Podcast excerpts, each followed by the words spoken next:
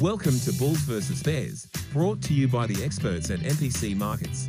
This is your weekly deep dive into the heartbeat of the global investment scene. Every episode, we're peeling back the layers of the stock market, exploring the commodities landscape, and navigating the twists and turns of global markets. But that's not all. Our goal is to arm you with cutting edge insights, actionable strategies, and the latest analyses so you can make informed decisions and stay one step ahead in your investment journey.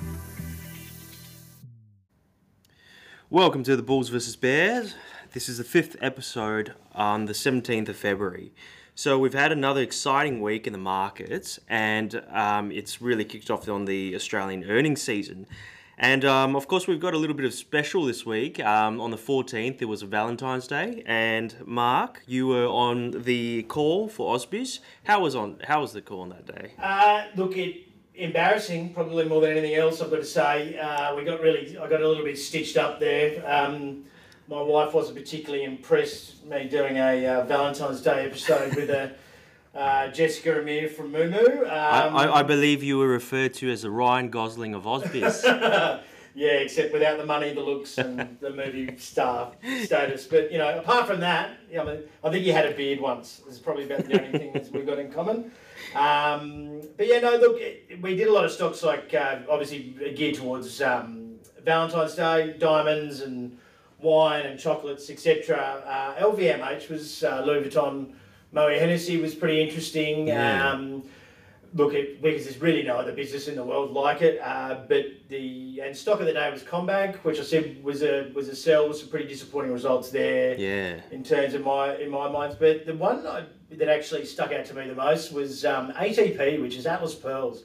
Only a seventy mil odd market cap, um, so really small cap, but. Um, I sort of went down the rabbit hole and you know I looked into the addressable market for pearls and how it all works and things, and it was a really interesting exercise actually. And and these guys, uh, not only are they getting um, 35% higher prices, realised prices, they've also reduced their costs, and they've also got nearly 20 odd percent more um, pearls in the pipeline, basically. So they're yeah. uh, South Sea pearls, which are the demand's growing quite high, particularly in Asia. Um, it's yeah, it's only a twenty cent stock, but I've got to say, like it's it's already profitable. Like you're not having to deal with cap raises. Like they employ like a thousand staff. Yeah, and, and you were saying that they have a technology to kind of induce more pearl production in the oysters. Well, it's not necessarily technology. I think they're just more. They're generally more organised. It's not really a. It's not really a. Um, pearl farming It's not really a, uh, a, a business, but it's done on scale, and these guys have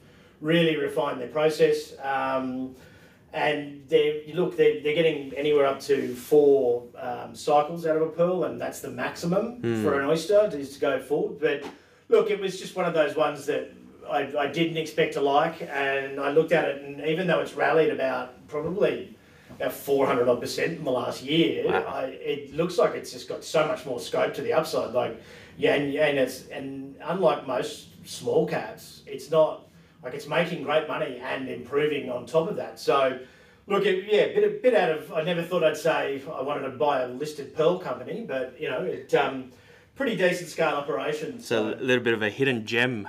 well, yeah, it's a pearler. Pearl. um, yeah, and then obviously um, uh, this week I re- also released an um, um, article for Livewire um, about the AI boat, um, whether you think you've missed the AI boat, sort of think again, and sort of went into some pretty deep comparisons to um, the 2001 and obviously, you know, one of the what triggered this me writing this article was finding a, an old recommendation for Cisco in 1999, and I swear to God, if you just replace Cisco with Nvidia, um, it's almost exactly the same analyst report from 24 years ago. Like 110 PE, forward PE of 70, and it has a unanimous like price. Um, you know, uh, price upgrade and buy recommendations. It's going to be the stalwart. But what actually ended up happening, and you'll be able to read in the article, you just go to livewiremarkets.com, um, is that um, that essentially Cisco, since that point, is only up 230%. yeah. But a bunch of companies that are in the Mag 7 weren't even invented or weren't, weren't even established until, until probably 2004 through 2010. And they're like, you know, tens of some of them are tens of thousands of percent higher. So That's very interesting, right? Yeah. Like it's it's not always the first ones that come out of the gate, and exact you're exactly right. You know, some of the companies after the internet boom bust, Yeah. you know, like Google, um, you know, Facebook, um, that came out afterwards. They were the true winners. Um, Yeah, I mean. Tesla wasn't listed till 2010, I Yeah. believe. So um, there was no uh, Netflix didn't stream its first movie till 2008. Um, it was a it was it used to send physical DVDs out in the mail. That's how their business started. Mm-hmm. So like you know you've got to appreciate a company that can pivot, but Cisco was the and exactly the same as Nvidia. They made the infrastructure, but they made the initial infrastructure. So I guess the point of the article is is that don't panic. You don't have to chase the market up here at stupid valuations. Um, and I'm not trying to make a comparison that, that, that this is a bubble and it's all going to blow up. Um, it- it's not really the point of the article. The point of the article is, is that you know the companies that are going to leverage this AI trend that's going to last years and years and years probably even haven't been established yet. Absolutely. I think I think you know you, you can see that the later companies in that internet cycle parallel. It's like the companies that really transform how society operates. So, you know, like social media, Amazon. These big companies actually transform it, as opposed to Cisco, which is the base, but you know, it doesn't really change the way that we operate. You know, Yeah, like back in '99, Yeah. they were the they. Everyone was predicting they would be the the stalwart and they would be the beneficiary for years. And as it turned out, it wasn't the case. So, eh, look, just some interesting parallels there. That's not all doom and gloom because I'm I'm a and Kai and I have had some you know fairly heavy you know heavy discussions on this AI thing. Is that um, I think the AI um, market these they're pricing way too much in too early. And that's where I think the similarity is to the dot com uh, bubble. But I have absolutely no doubt that AI will be as big as the internet um, or on a, on a long term basis. But it's just markets have a, just a nasty habit of pricing in 10 years worth of forward earnings. And then when the earnings reports come out and the market gets starts to get a little bit disappointed and there's a rattle and there's a there's a bit of an earthquake in the broader market. These things tend to like turn nasty pretty quickly. So chasing up here is by far the biggest mistake. Um, you will get another opportunity to buy either something that comes on the scene that's new or or, or buy a pullback in those established companies. But you know, just the biggest mistake you can make is is trying to get in here because you you might end up freaking out because I mean I think um, I did I looked at Amazon it was Amazon rallied fifteen hundred odd percent in the in the um, tech in the in the tech rally uh, the internet rally and, and then fell 90% sat there unprofitable for nearly nine years and is then since up 3100% so it's you know you will always get another chance and while it, it's hard to fight FOMO sometimes you just got to do it so, so, so don't buy into the FOMO. Wait, hold your horses. but um, yeah, we'll move on to highlights of the Aussie market this week. Um, so, Kai, what was what was your? I mean, obviously we've had a fair bit of earnings this week. What was I think about thirty percent or so of the of the ASX um, two hundred market cap. What was your highlight for, um, for this week? Look, um, you know, there was a couple of um, positive earnings. Oh, it's yeah. Wesfarmers came out and um, they, you know, they're a company that is just always consistent. Um, and again, they've uh, improved on their revenue line as well as keeping their margins. And it's kind of the same story as the reportings from the last half. Kmart kept growing as a segment, um, and I think that's a testament to the cost of living in Australia, where you know people are realizing that um, we probably don't need the luxury goods, and why don't we just go buy something that is a bit cheaper but has value? And that's I think that's really the the underlying theme that we're seeing with Wesfarmers. Um, that you know Kmart's grown by another couple of percent in terms of revenue line, um, but you know what's really kind of keeping their although it's a smaller segment, uh, the chemical um, chemical business where you know they're, they're investing into lithium, that's kind of holding them back. And There's some ammonia in there as well. Yeah. sort of using fertilizer and things, which yeah, like Wesfarmers is like a hedge. It's like a hedge fund Yeah. these days. It's not. Um, I mean, despite being fifty percent Bunnings. Hmm. Um, and they've got a lot of early stage investments. They're sort of become morphing into a bit of a Soul Patts, really. So, Absolutely, and you know, like, but but the, the, the main key to take away is that just they're, they're just solid operators. You know, Yeah. they they consistently grow and they just deliver. So yeah, great company.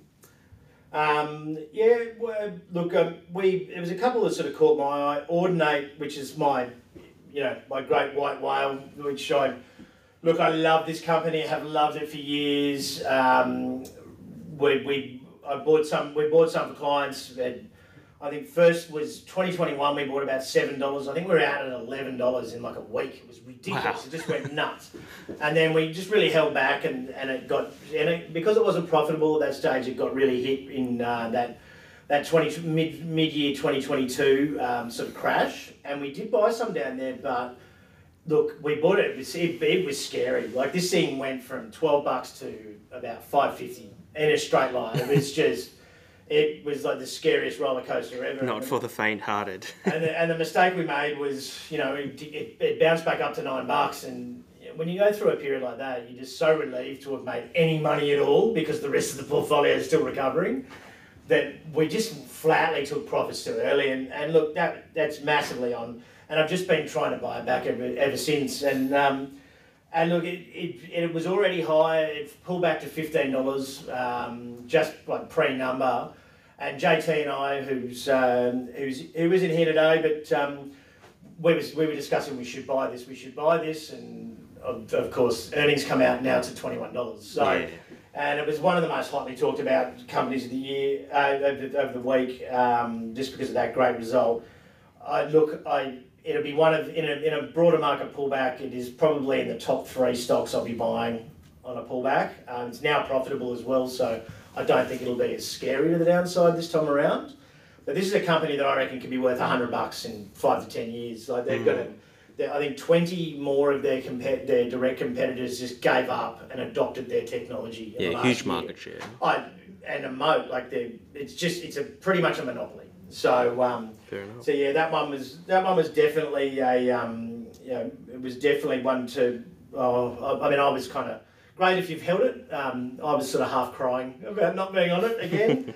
um, but yeah, and then obviously CSL as well caught my eye this week. They they released the day before earnings. They released um, uh, a failure to, for a phase three uh, drug trial, which is pretty rare. Like you get to phase three, it doesn't really um, like you don't really fail at that point generally, and um, and we're talking about you know potentially anywhere up to a billion dollars being spent on that development um, to get it to that point, and that's sort of it was already back up at three hundred and five dollars. I thought it was probably a little bit overcooked. We we trade the range in CSL quite regularly. Um, it's been two fifty to three hundred for about three years straight now.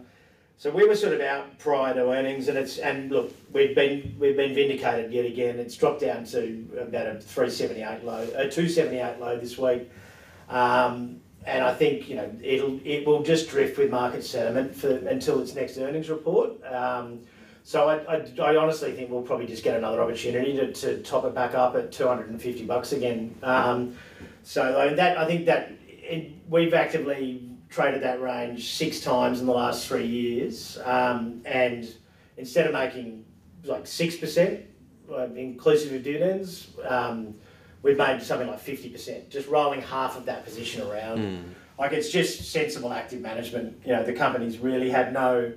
It's so big that even good little developments that don't really it's like it's like a drop in the ocean for what CSL's major business is. So, um, but I think I think sometime in the next year or two, it will take that next leg to probably four hundred bucks.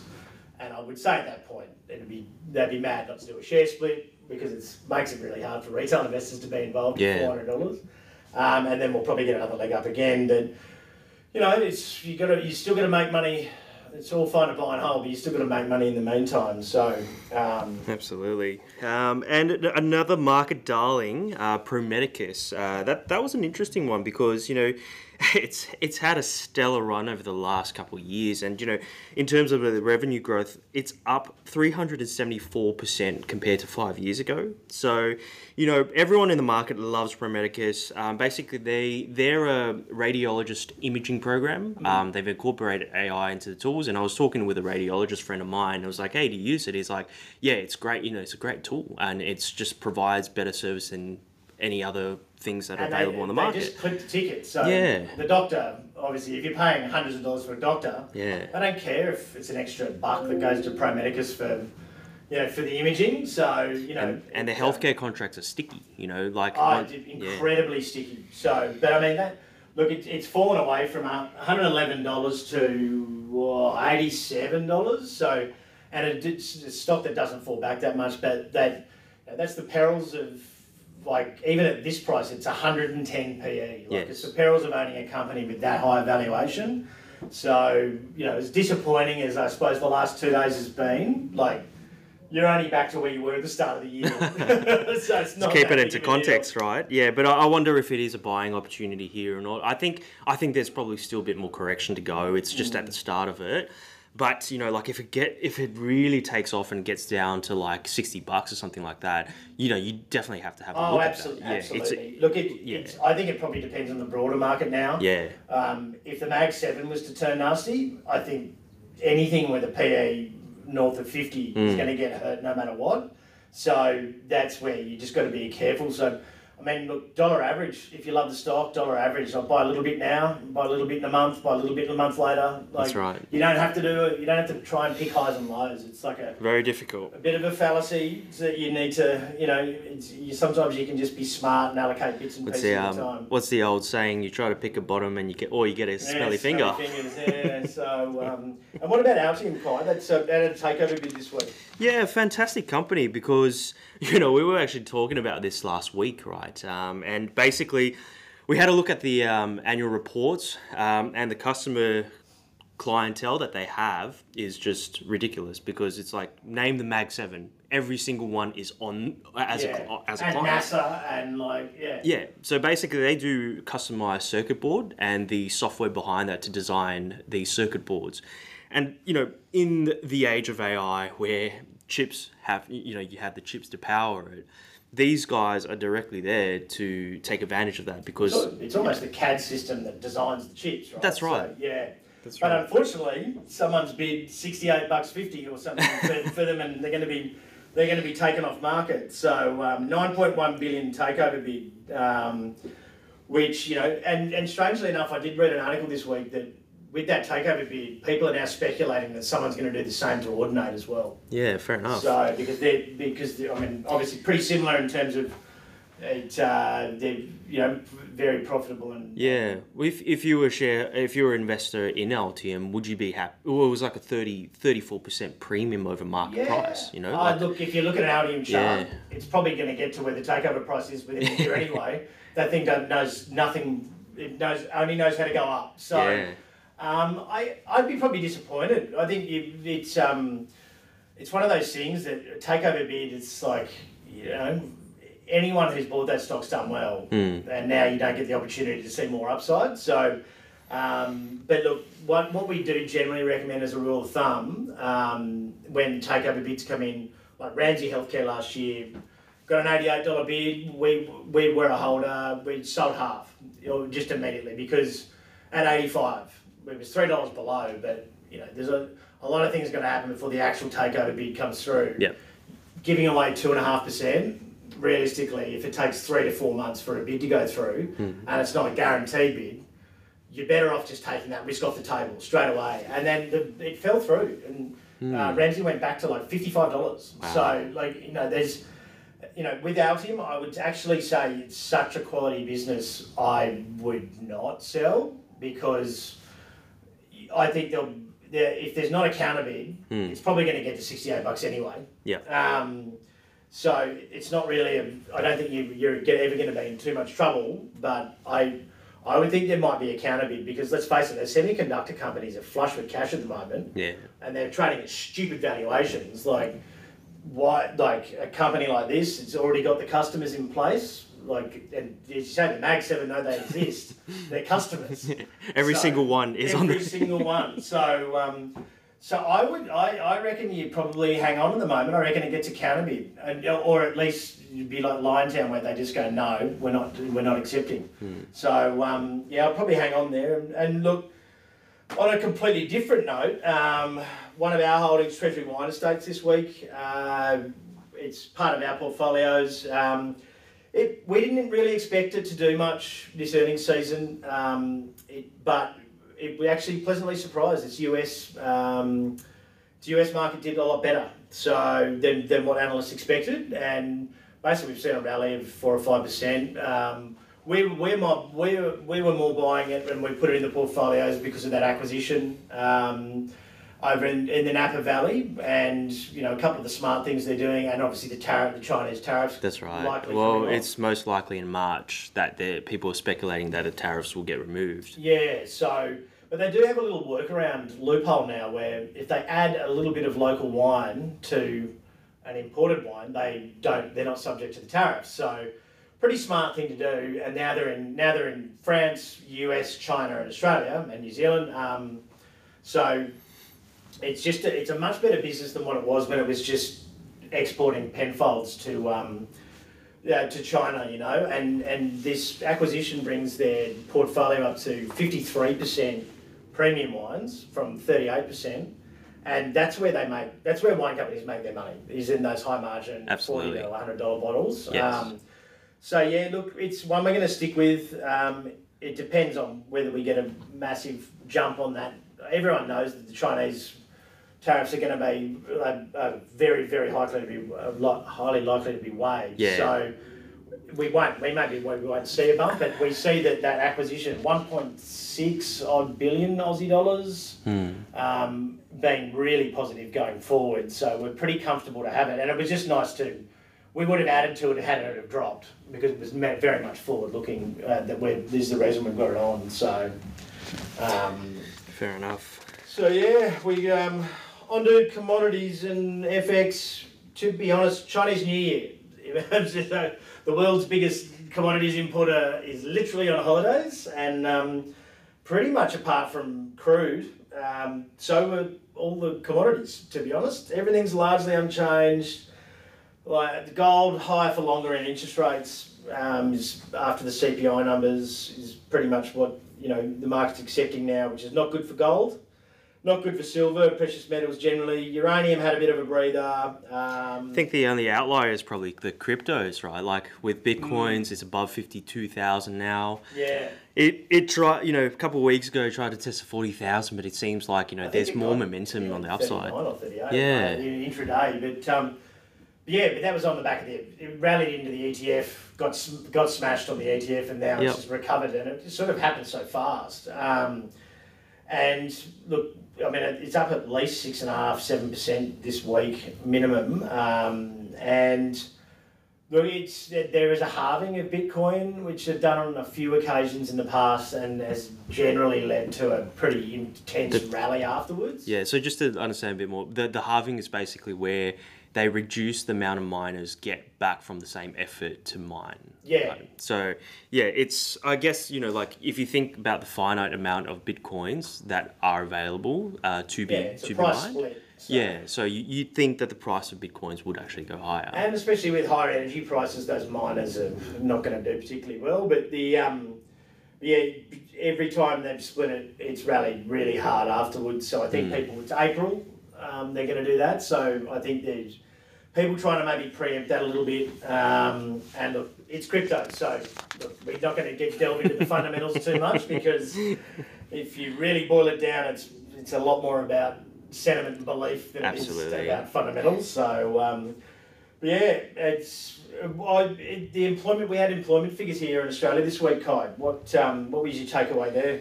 Right, um, a little bit soft on the employment front. There was um, about 22,000 job losses, um, and the employ- unemployment rate got up to 4.1%. So, you know, like we're seeing all these economics figures come out now, and it's showing that the economy is actually slowing down. Um, you know, retail sales that came out a month ago, as well as unemployment, and it's all really pointing to the story that um, basically, you know, there could be there could be a bit more pain to come. Um, I think the question really now is, um, you know, what's the RBA going to do? Um, I don't think they're going to cut within the next couple of months. Probably maybe in the latter half of the year. Yeah, Um, but it really, it's again also dependent on inflation because you know, it'll be a tricky situation if the inflation figures stay this high, and um, you know, but we're seeing we're seeing job losses, so that yeah, it's it's really But- figure but dependent. With to give some perspective, four point one percent. It's still pretty good. It's still incredibly low. Yeah. So economists regard um, uh, anything under four and a half percent as basically inefficient for the economy Hmm. and pushes up wages. So we're not there. We're not there yet. Um, an average unemployment rates are more like five, five and a half. True. So it's- the natural rate. yeah, yeah. We're a bit typical Australians, you know, we're all little battlers, like it's everyone's always whinging um, about, you know, oh, we're doing it tough. Well, I mean, we don't know really what tough is in this country. We we literally hold the world record for a first world country for longest consecutive um, period without recession. So um, we managed to avoid it in the GFC. I'm pretty sure we're going to be okay now. But um, I dare say though those higher rates um, affect us way more than the US because the US you get a 30 year mortgage, you're locked in. Like what the, the problem they're having over there is is that people won't move now because they have to refinance at a rate that's like four percent higher. Oh, I know. If you stay in your house and you got a mortgage four years ago, Why would you come off like one percent yeah, interest? it's not a chance in hell. Th- this you is- renovate definitely. so I was talking about it with a mate in the UK, and they've got like thirty-year fixed loans. yeah, It's just insane. Like you, if you had it locked in at that point, and why wouldn't you lock it in at like one point five percent, right? Like you would never refinance. Well, and then and we've seen with the CBA numbers this week, it's down to like barely anyone now with a fixed line rate. Yeah. So because you can't really fix more than three or four three or four years in advance in Australia. Yeah. So, um, and then obviously there was US CPI this week, which, and I've sort of been saying there's always a, generally a bit of a second wind with inflation, um, and everyone's been calling, you know, we. We laughed when they said March rate cuts. Um, I comfortably wrote in our 2024 outlook that March rate cuts were stupid. Um, so we went from 100% chance of a rate cut in March to none. And then we went from 100% rate cut chance in May to now 30%. And we've got a lot of analysts pushing them back out to Q3, which, strangely enough, that's what exactly what we put in the outlook at the start. Like these, the market gets so carried away, and realistically, there's on average 511 days between cycles, like last hike to first cut or last cut to first hike, and that's that that puts it somewhere around November December this year, and those long term averages kind of like the economy doesn't move as fast as the market does, and the market has got a extraordinarily bad habit, basically getting ahead of itself. I would say that if the inflation numbers stay up around here, um, and they they'll be re- that that next one percent down to get it back into the band for US the FOMC. Um, that's going to be really difficult. So it's not it's not just going to plummet like from what it did from nine down. So um, so yeah, look, I, I, I higher for longer, and I think at some stage this year we will, you know, these these valuations can't go go keep going to record highs forever. I mean, capital costs these days. So I think the longer we stay higher, you know, I think the market will start to settle back, and we, we're we're sort of very happy to play defensive for this for this year and just snipe from the sidelines. There'll be periods where there's there's, that Goldilocks. You can like the uranium trade we've had on for two or three months. There'll be there'll be more of those little specific moves, and we'll Yeah. be we'll be agile enough to catch those. But overall, like you just like you know, quick win back to cash is probably the great tactic for the year this year because the market's running. Market doesn't know where it's going yet, and it's running in opposite directions, back and forth like a. It's you know, um, it, yeah, it's seesawing. It's very strange. So be be agile and stay stay Be agile, alert. basically. Yeah, I think I think this year is definitely the year to be agile. And look, imagine having cash and the market like being twenty percent cash, and or being in some fixed income and things, and the market gets hammered, and you get to go shopping and buy all of the companies. That's the dream. Like Pro Medicus or like Audinate or the ones we talked about today, where and you can buy them cheap. Like name the last time you can buy cheap. Like it's it doesn't. It's not a thing in markets these days. It's almost like a once in a three four Yeah. year cycle where where you get the opportunity. Like companies like Wesfarmers. Yeah, exactly. They're tra- always trading at such a premium, but you know they're good companies. It's just that you'd never get the opportunity to buy them cheap unless Yeah. an event comes around at some point. It's the only place in the world where people get upset that, that something's on sale. Hmm. Like, so, but if you've got cash, you're kind of looking at the market, licking your lips, going, "Yes, I get to," you know, and and that can set you up for the next three years, four years, you know, like because you don't have to you don't have to worry, you don't have to go through the stress of watching your portfolio go down. So. Um, so yeah, mate, but um, that brings us to trade of the week. Um, What do we got? Just one of yours, Kai. Uh, PeopleIn PPE. That's right. You know, this is one of the ones that um, I did on the call for Ausbiz a while ago, and it, and it really caught my radar because this this stock is the fundamentals is really strong. Um, basically, what they do is an outsource HR for for firms. So you know they do operational services. They for like um, specialized healthcare services, contracting, onboarding, training. So they're they're really a whole package for HR. Um, but what is incredible is just like they've grown year after year and delivered on their results. Um, but, but you know the markets um, the markets sold off on um, this stock and the valuations just that incredible. I think the PE is at like two or something. It was it was really low. Um, yeah, and so look, and that's again, like market gets ahead of itself. Yeah. Like it's a HR company, but like we're still. Everyone goes, oh, but the unemployment rate's back at four point Mm. one. Well, four point one is still pretty good. Like Yeah. it's still hard for companies to get really good quality staff, and it you know it's and they're expensive, so you've got to choose well. So Yeah. it um, I look. It, I mean, for the moment we bought it, we I don't think we really we sort of bought it earlier in the week. Um, entry price was I think one thirty two to one thirty four. Um, and look, it's it's even despite that surprise higher unemployment rate, which would normally hurt this stock, it still managed to rally probably two or three percent. Um, we were expecting earnings today, but we'd likely be early in the early next week. I would say they usually report around the sixteenth. Um, so I would say maybe Monday or Tuesday you'll probably hear from those guys. Um, but at this valuation, like they really have to screw up. Like Yeah. it have to be something def like materially wrong for them to for them to have a like for them not to rally over the back of this. And look, calendar really for next week. Um, you know, there is some big companies reporting BHP, um, NAB, uh, Westpac. Um, from our portfolios, we got corporate travel, which I, I think will be probably potentially performer of the week. It's 1.6 billion in um, it's billion pounds sterling from the British Foreign Office over five years contract. They've got all of the Australian governments, um, both federal and state governments, travel all sewn up. That and the, all this is this will be the first report they've had where those actual um, contracts start to feed in to the into the earnings. So, and um, and the rest of the travel sector's like way higher.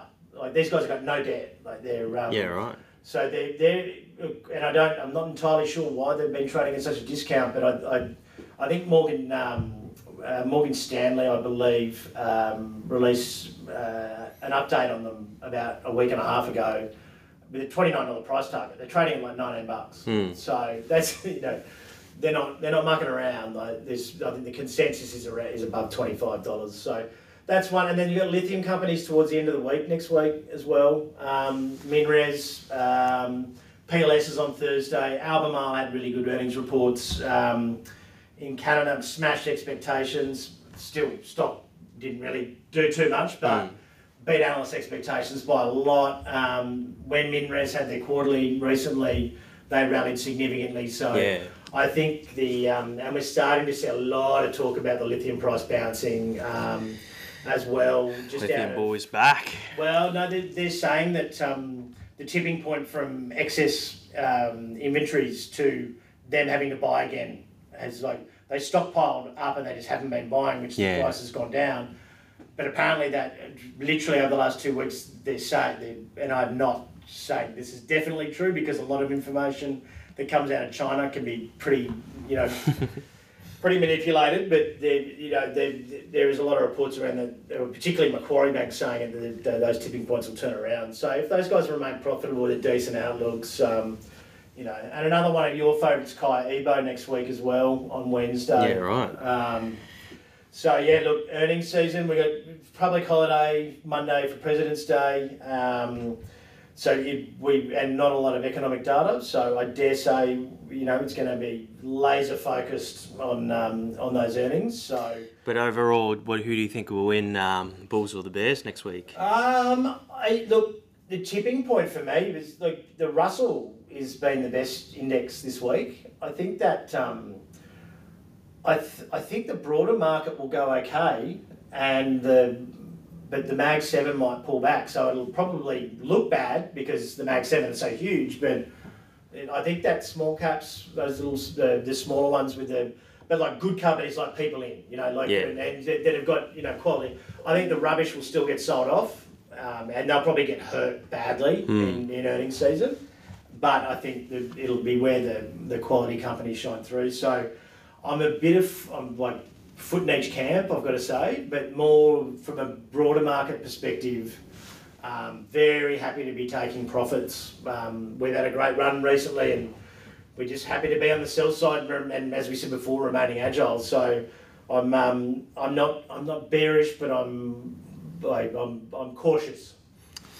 You have it. Yeah. So and then obviously we've still got the fear and greed index at like 77. So It's still yeah, it's still wow. so we're still We had we had literally one day of the bear market, and we you know when the Yeah. Nasdaq was down two percent, we're like, okay, well, is it going to continue? The next day, just robbed it off. The market Yeah, does not want to see it. and, and you just got like there's not a lot of put coverage to the downside and mm. things like it's kind of setting up that it could it could fall but I would have thought CPI did it but you know it's a, it's a hard thing I, I, I would be we, we I mean we're positioned in a way that if the market turns on us Yeah. well we, we know what we need to sell and we'll be back to cash and we can try to take advantage of it that's the best way to be because God it, it could go another 5% or it could stop or it could go sideways for two months who knows? But but I think the main point is be plan like have a plan before it happens because if you try to react when it happens, that's when you're going to make mistakes. So, but um, I would expect next week in Australia it'll be super patchy. Um, the US, I think we'll probably see a trend. This is a trend continue. I think the Russell, the smaller caps will start to do well, and you'll start to see some profit taking in the Mag Seven. So I think the Bears will probably the Bears will win on an index level next week.